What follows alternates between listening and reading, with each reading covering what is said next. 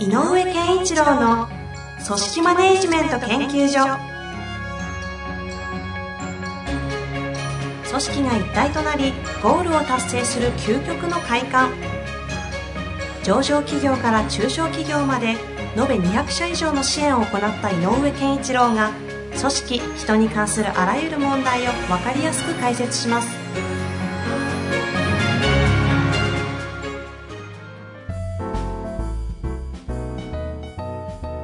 こんにちは、遠藤和樹です。井上健一郎の組織マネジメント研究所。井上先生、本日もよろしくお願いいたします。よろしくお願いします。さて、前回はね、ちょっとね、はい抽象度が高いのと、えっ、と、短い時間で全部言い過ぎてるから分かりにくいから、面談とね、対話というタイトルだ。難しすぎちゃったかもね。まあ、というか、対話というものがそもそも難しいよねっていう回でしたからね。うんそれは難しいですよ。で、とは言いながら、はいやっぱり世の中対話をしましょうと。僕も、やっぱりワンオンワンを推奨しているので、うんやった方がいいと思ってるんです。はい。で、それは、あの、定着率を上げるとかそういういろんな意味で、やっぱり社員の人たちが自分のことを理解してくれている会社であるって思わ思って思わせることっていうのは、あの、安心のためっていうベースを作るために一番大事なので、やっぱりそれだけのためにもやった方がいいと。うん。うん。なので、今日、あの、先週前回、その、あんまり詳しく言わなかったんだけど、私が一旦こう、整理した、えーと、対話を高めるための、4ステップっていうのをちょっとやろうかなと。おおめっちゃいいじゃないですか。で、まあ、あの、ワンワンとかね、だいたい10分、20分とか、短い時間で頻度高くって言ってるので、どんなことやるんだろうねって。で、最終的なテーマとしてはね、やっぱりこう、能力開発っていうのが本当の大きな意味だろうから、うんうん仕事のレベル、成長を促すっていう機能が求められるんだろうけど、面談に。はい。で、そのために一一気に行く、その成長させなきゃ、育成だっていうと、指示とか指導が強くなるので、やっぱりそうではなくて、そうすると、あの、押し付けとか、結局怒られるだけですよね、あの場でって言われるようになるので、うんやっぱり、えっ、と、理解ししてくれてる、この会社は僕のことを理解しようとしてくれてるっていう場をまず作る、基礎を作るっていうために何しなきゃいけないか。っていうことで言うと、最初のステップはね、はい。えーと、ある意味で言うとね、テーマとしては、えー需要です。需要。需要。そう、そういう単位の、あれ、そうなんですね。うん。だからまずあの始めることは近況だよね。ああ、なるほど。具体的に。具体的には近況の話でいいと思う。で、そんなことがあったんだとか、どう思ったのとか。最近どうなのぐらいですか、うんまあ、それでいいと思うよ。で、で、で、最近良かったこととか努力したことって、んっていうのを、やっぱりアピールしていいよっていうか、ちゃんと聞いてあげるよっていう場だし、で、逆に言うともう一個困ってること。うん。とかないって。ね、なんか僕が手伝わなきゃいけないことあるとか、やってほしいことあるっていうこうスタンスでいいと思うん、うん、うう。ん。で、まずそんな感じ、最初は。だから、だからであの、会社もさ、やるようになったからさ、っはいていうこと言っちゃうんだろうけど、いや、どうだったの先週って。この間からちょっと一週間ぐらい経っちゃったけど、何やってたのとかって、はいはい始まれていいと。で、あ前回ここやってましたとか、あの、営業で言えばあそこ行ってましたとか、それから、えっ、と、まあね、製造なんかで言えば、いや、ちょっと機械がトラブったんで、あれちょっとやってましたとか、あのーちょっと整理整頓今回やってみたんですよとかあるので、なんか、えーなんで？で、ここで大事なのは、えーどうして？って、えどうしてそういうことやろうと思ったのとか、その行動の後ろにある、あの考え方っていうのをちょっとにアプローチしてあげて。うん、うん。で、それを否定するんではなくて、分かってあげるっていうのが大事。あ、そうなんだ。でも、とにかく、この目的は、えっ、と、君を理解するためにあるんで、言ってね、と、教えてねって、そういう重要のスタンス。その時に、ポイントとしては、その行動の裏側にあるものを、そう。この間は言ったけど、あの、背景にある、その人の理由とか、目的とか、意味みたいなものは、なんでそうしたのって、why? え、で、なぜって聞くときついから、えー、そうなんだ。でもなんか、それってなんか考え方あったんでしょとか、そういうふうに相手の背景に。ああ、で、それを聞いて、それをちゃんと受け入れてあげる。うん。で、受け入れるのだけで最初はいいと思う。うん、うん。これ受け入れるの意味どういうことですか？相手が分かってくれる、この人は。ほうほうほう。だから言っていいのよ。この場は、まずあなたのことをより普段では見えないけど、やっぱりこうやって時間作ることで、より君のことを知りたいので、あの、いろいろお話聞きたいんだって、教えてほしいんだっていうことでいいと。うん。でスタンスをそのもとにかく、あの、わた、あなたのことをもっと知りたいからっていう重要性で臨む。うん。うん。うん。これがファーストセップ。で、次のステップは、えっと、この先っていうテーマなんだよね。何ですと？この先？この先。未来ってことですか、うん、そうそう。どうなりたいとか、えある案件でもどうしたいの？どうなったらいいと思ってんの？今回のどういうふうにあのゴール設定してんの？でもいいし。とか、あとはどうなりたいのかっていう自分としての、なんかまあなんかキャリアのプランじゃないけど、そんな思いとか、そういうもの聞いてもいいし。うん。うん。で、えっ、と、その時に、その時にいよいよ今度は、あ、僕、君にはこんな風になってもらいたいと思ってんだけどね、っていうことは言っていいと思うん。うん。う。うん。僕はこう思うよ。あのーね、君の、えっと、その、そのなんだろうかな、基本的に、あの、周りの人を和ませる力っていうのはすごく重要だと思うので、人の輪の中心になるような存在になれたら、嬉しいなと思ってるよとかって、そう言ってあげればいいね。なるほど。で、だから、その押し付けではなくてね、指示ではなくて、ある意味ちょっと感想みたいなうん。うん。イメージでいいから、自分はこう思うんだよって言ういうのも、このあたりになってくると付け加えていいんじゃないかなと。その中でベースはあくまでもその方が、その人がどうなりたいの、どうしていきたいのっていうところなんですね。で、今やってる実際に業務があるとしたら、これもど、どういう落ち着き方とか落としどころは考えてんのとかっていう、ちょっと先に対して目を向けさせる。これあの、業務の経営の話なのか、うんその方のキャリアの話なのか、どっちでもいい。それはもうその時の、うん。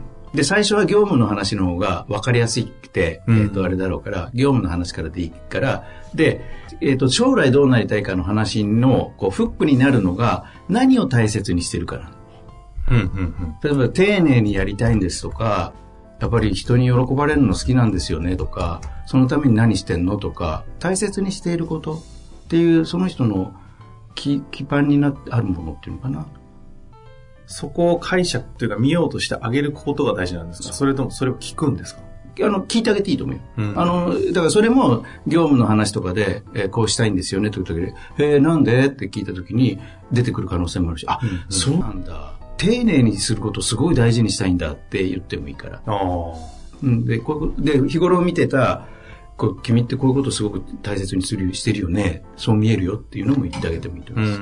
なんか大切にしていることというその人の価値観にい少しずつ触れてってあげる。ほう。そうするとより相手が理解してくれた感とか感覚が強いのと、これ何かっていうと、将来の姿があるから現状とのギャップがわかるので、そこに向かうための課題っていう話ができるようになる。あだからこの先っていうのは必ずどっかで触れておかなきゃいけない。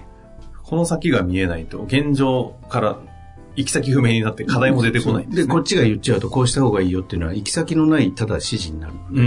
うんどこ、どうしたいの？どうなりたいの？っていうのが語られるようになったら、いや、だとしたら、もうちょっとスピード感欲しいねとか、いうのが今度、あの、アドバイスがちゃんとできるの。そうなってくると、この先の次は？で、次、3ステップ目はいよいよよくあるコーチングの世界なんだよね。えー、何ですか？コーチングの世界の。えでも、あの、要は、だからその、どこの先どうなりたいか、はいで、今言った、ゴールっていうか、先が見えたねってなったら、じゃあ、こういうことした方がいいよねっていう、今度課題設定の世界に。課題設定。うん。うん。で、そうするためには、じゃあ、あの、えー今日、あの、新しく始まったあの案件も、今度こういうふうにトライしてみようよとか、うんうん。その、それを課題だとしたら、どんなこと気をつけようかとかって話になるでしょ？ああ、なるほどなるほど。そうすると自分で考えて、質問を投げかけてあげて、自分で考えて自分の答えを出すっていうページに入れる。うんうん。なんでコーチングって言ってんだけど。まあ一番のテーマは課題の共有ね。これは聞くんですか？その、どうなりたいか見えた。うんで、今の状況もいろいろ聞いてって、うん。行った時に、だとすればどうしたらいいと思うかみたいなことは、その、こっちから言うのか？えっ、と、あの、できれば、それを自分の中にある答えを導き出してあげるのがコーチングとしては、よりレベルが高いと思う。うんでも、上司としてはね、日頃見えてる姿もあるから、自分が見えてるのはこういうふうに見えてるよっていうことは言ってあげてもいいかうもしれない。で、あとは、えっ、と、もう一個あるのは、えっ、と、えー経験から知恵を貯めていきたいので、起こったことの振り返りっていう場を、に、をいよいよやっていくのもコーチングの一つの、えー大事なところかな。つまり、この間あったけど、あれってどう、あれからって、例えばだけど、あの、そういう言葉遣いをするかどうかは別にして、あれから学んだことって何？っていうことを聞くってこと。ほうほう。今回、あれ結構失敗しちゃったよねって、あの、いいと思うけど、ナイストライだと思うんだけどさ、あれからどんなことを思えたのって。この辺結構コンプレックスに混ざってくると思うんですけど、うん今みたいな振り返りのっていうのはこの課題設、ちょっとね、厳密に4ステップ難しいとは思うんですが、あえて4ステップにするなら、課題設定ぐらいのところでそういう話も入れてくる入れて、入れ始めてもいいんじゃない？で、このあたりが、振り返りあたりがこの次に、のステップとの境界線から、ええあ、面白いですね。うんなるほどね。確かにいきなりスタートから振り返りさせられたら、ちょっとなんか詰められてるような感じもしますね。答えを責められてる感じですだからさっきから需要から始まらなきゃダメ。なるほど。で、4ステップ目はいよいよ、あの、うん僕はちょっと変な言い方するんだけど、陰陽の共有って言ってるんだけど、いきなりちょっと違う 感覚の概念が、陰陽の共有？うん。つまり、えっ、と、より突っ込んだ話をするって。それとか、えっ、と、いいことも悪いことも一緒に語り合える状況にするってこと。違和感も言えるようにする。うんうんだから、いよいよここでお互いが感じてるものを、えっ、と、話し合える。だっけ？最初はずっと聞いてるだけな、聞くことを主体にしてるけど、いよいよ双方向がここで起こるので、まあちょっと、えっ、と、まあ、コーチングから一歩進んで、うんお互いの、まあ、まあ、し真の意味の対話なのかな。うんうんうんそれって何かというと、いろんなものをこう、なんていうのかな、こう、包含する感じ。うん。すべてのこと。なので、陰陽の共有って、ちょっとあえて変な、あの、東洋哲学的に言ってるうんんだけど。うんで、これは今後になるとさっき言った振り返りから始まって、例えばそれに対して上司からの、例えばアドバイスとかフィードバックとかしてあげられる？ここって、うんあの、需要で言うと、近況とか聞いたり、困ってること聞いたり、で、この先の部分で、2ステップ目でどうなりたい、どうしたいのみたいな。っていうのがあるので、今度課題設定で、そのためにはとか、うんいや、自分はこうだと逆に思うよみたいな話に行くじゃないですか。この陰陽の共有に入ってくると、そういう意味では、例えば何を、どういう会話になるんですか？えっ、とね、もっと、えっ、と、例えば、えっ、と、じ自己評価をさせるとか、自分のやったことを振り返るだけじゃなくて、それって自分としてはどんな出来だったのとか、点数つけたらどうなるのとか、っていう自分で自分をちゃんと見るという自自分を俯瞰してみるメタで自分をか観察するためのレベルに入れてあげるって感じなの。相手は。でこちらは何をするかっていうといよいよそのチームとしてどうしていこうかとかまで語っていくって感うーん。じ、ひ世界が広がるって意味なんだね。ほうほうほう。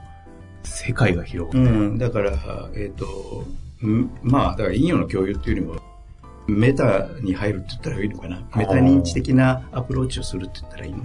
あ俯瞰するっていうのかな。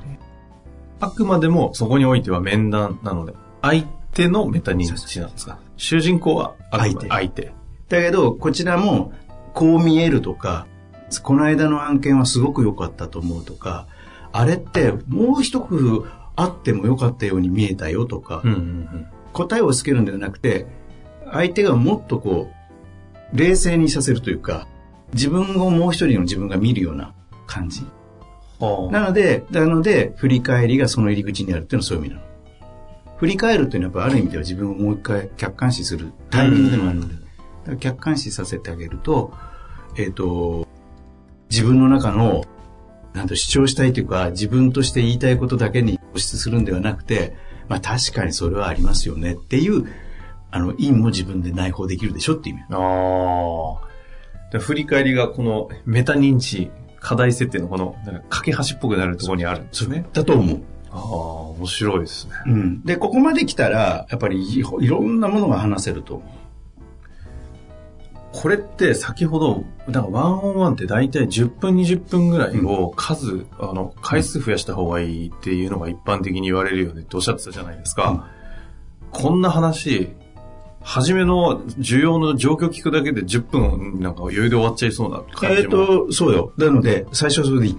で、しばらくしていて、ある種関係性の、これ、関係の質のステップなのよね。おだから、次の関係性に入るっていうのはね、ところでどうなりたいの？っていう話に行くっていうのは、えっ、と、えっ、と、近況の話し合いが続いている中で、とだいぶね、あの、話して、今日何話したい？なんて言うと、いや、実はこの間のなんて少しスムーズな感じになってきたら、ところでさ、どうなりたいの？遠藤君ってどうなりたいって思ってたの？思ってるの？って聞いたことないもんね。とかって始めればいい。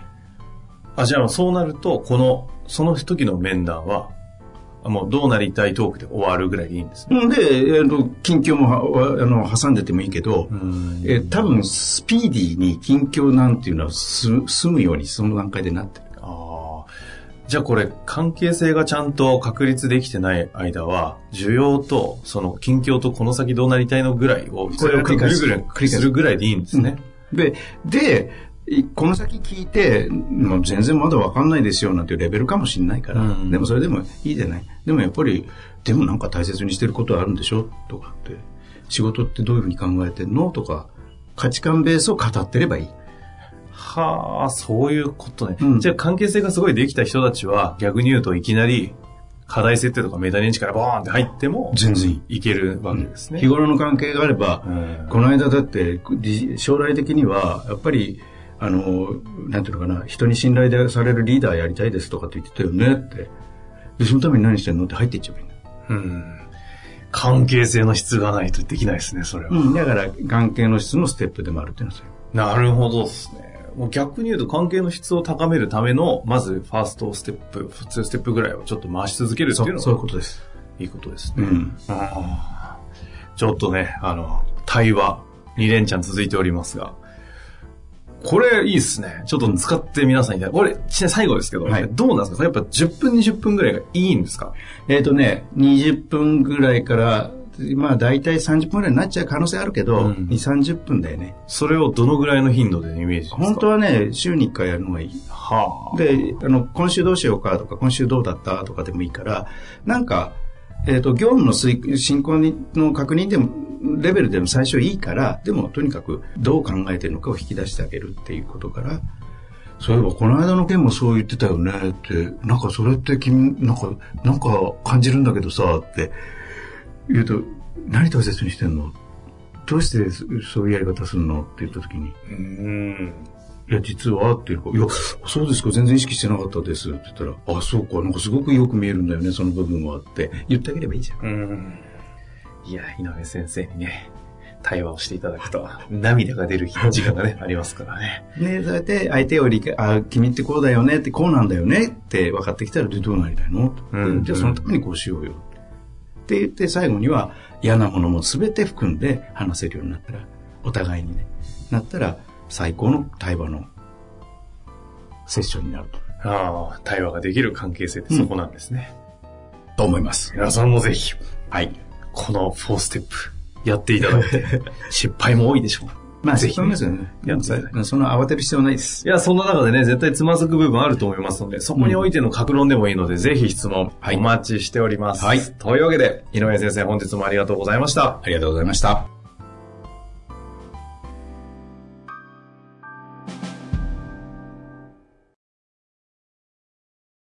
本日の番組はいかがでしたか？番組では井上健一郎への質問を受け付けております。ウェブ検索で人事明快と入力し、検索結果に出てくるオフィシャルウェブサイトにアクセス。その中のポッドキャストのバナーから質問フォームにご入力ください。また、オフィシャルウェブサイトでは無料メルマガや無料動画も配信中です。ぜひ遊びに来てくださいね。